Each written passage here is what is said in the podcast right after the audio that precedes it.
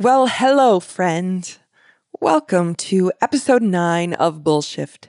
Thanks for joining me today as I continue in a series about burnout. Today, I'll share a simple three part framework to think about burnout and offer six powerful questions to ask yourself when you're feeling overwhelmed. Let's get started, shall we?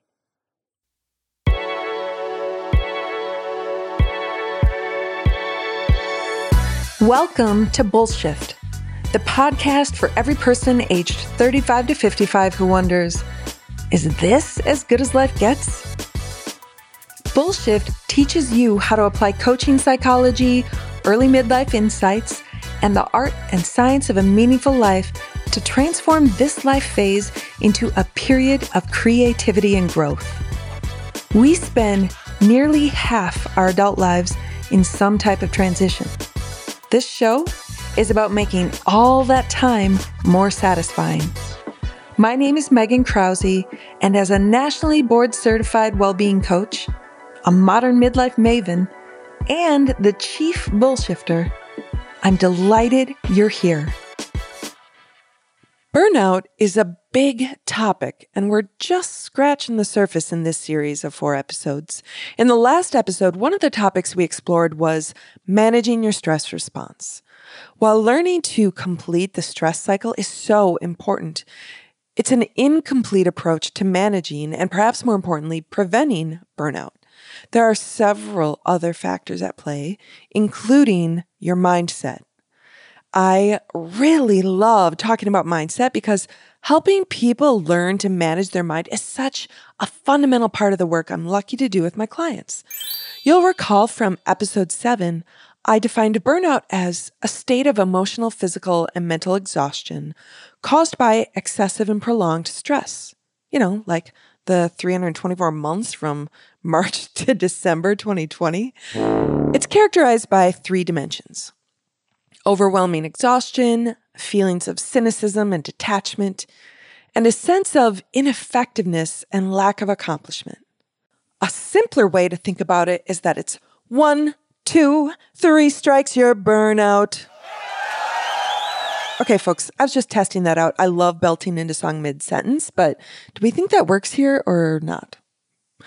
Anyway, a simpler way to think about it is that it's lost energy, lost enthusiasm, lost confidence.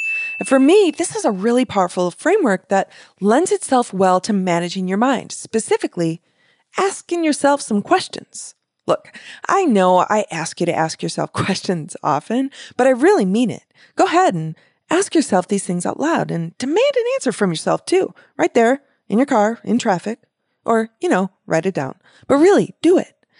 So, question number one What types of thinking am I engaged in? Number two, what are the questions I'm asking myself? Number three, what are the thoughts I'm telling myself? We won't be able to get to them all today, but if you're interested in learning more, then check out the School of Midlife in the show notes. You can get on the waitlist for the next enrollment period. Today, we'll focus on the questions you ask yourself. You know, beyond God, this again? Why? Okay, so to get started, picture this scenario. You skipped your usual peanut butter toast breakfast, your boss moved your deadline up to midday instead of end of day, and you forgot to wear deodorant. Again. Shower aside, what do you want to do when it all feels like too much? Well, first, I invite you to take a deep breath with your hand over your heart.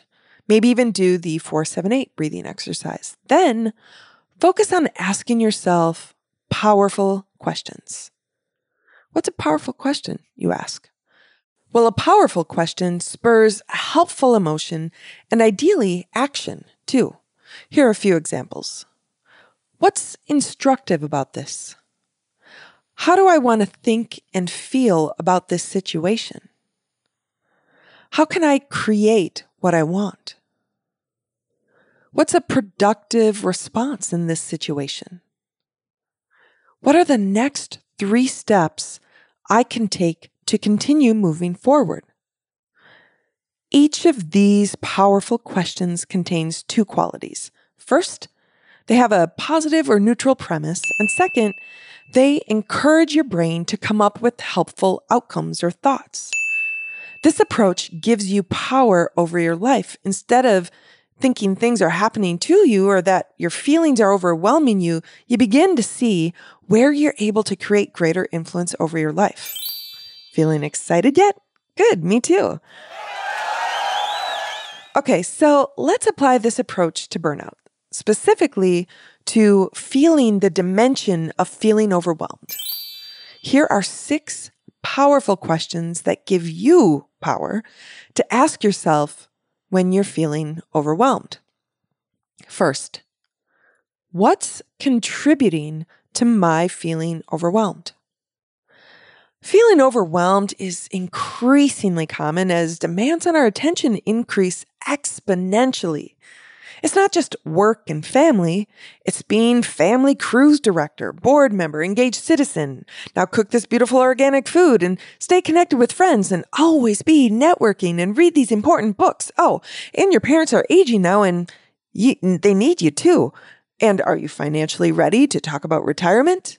Also, don't forget self care, okay? Okay? Our brains just weren't designed to handle the environment we inhabit. For the vast majority of world history, human life, both culture and biology, was shaped by scarcity. Food, clothing, shelter, tools, and pretty much everything else had to be farmed or fabricated at a very high cost in terms of time and energy. Knowledge was power, and it was hard to come by. For centuries, books had to be copied by hand and were rare and precious. Even people were scarce. Friends and relatives died young. As late as 1900, life expect- expectancy in the US was approximately 49 years.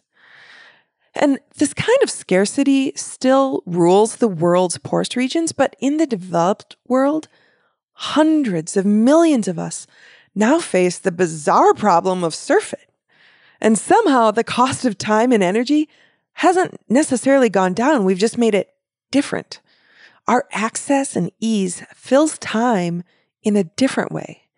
If you can just read an important book on your Kindle, why can't you read another and another?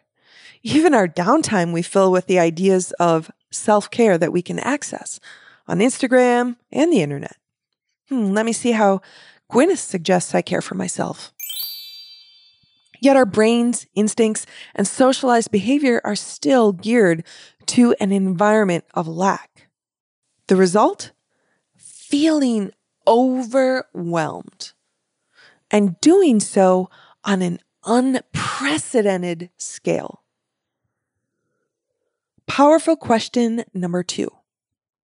In what ways am I actually busy? By now, you probably know that there's no such thing as multitasking. The human brain can tend to only one thing at a time. No matter how many times your children try to test this theory, am I right? So, can we all just agree to strike this quality from job postings and cover letters? Can we? Yeah? Good. Most of us judge how busy we are by how much we have to do. Oof. I swear it was a badge of honor back when I was in college. I still see it now, too. The Busy Olympics. The access we have to worthy ways to spend time exacerbate this contest.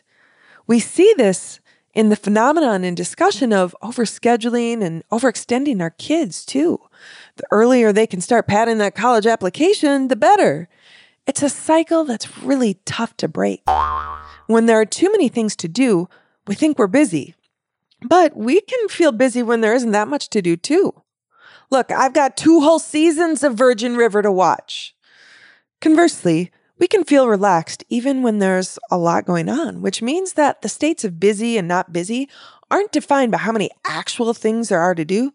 They're just an interpretation, not fact. Powerful question number three What's the priority here? We humans are the only creatures in nature that are so extra about always being on. We want the sun to shine all night, and when it doesn't, we create cities that never sleep. Uh, not complaining about all night delis, though. We chase continuous energetic and emotional highs through everything from big parties to illegal substances. But we need the downtime, the space between, the darkness. They are the necessary complements that support our growth. Powerful question number four How might I better manage my energy? As a society, we are hyper focused on time management. But there are two big problems with this approach. The first problem is that after a certain number of hours, fatigue inevitably sets in. After that, you make more mistakes. You get into more conflict with coworkers. You're less creative and you're less efficient. The second problem is that time is finite and most of us don't have any of it left to invest. Our dance cards are full. For example, in an effort to get more done, one of the first things we're willing to sacrifice is our sleep. And yikes, this ain't it, friend. We need to stop trying to manage our time and start managing our energy.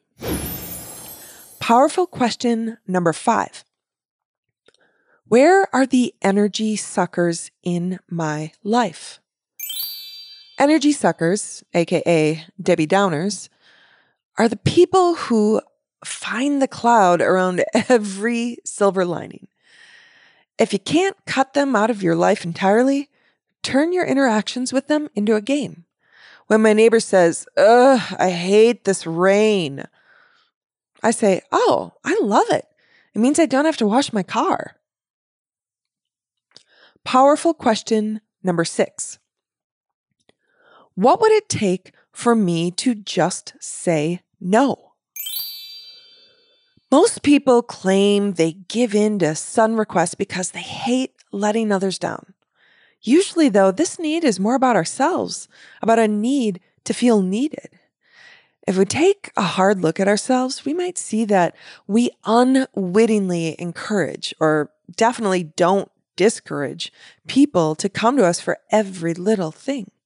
Interruptions can also be a welcome distraction.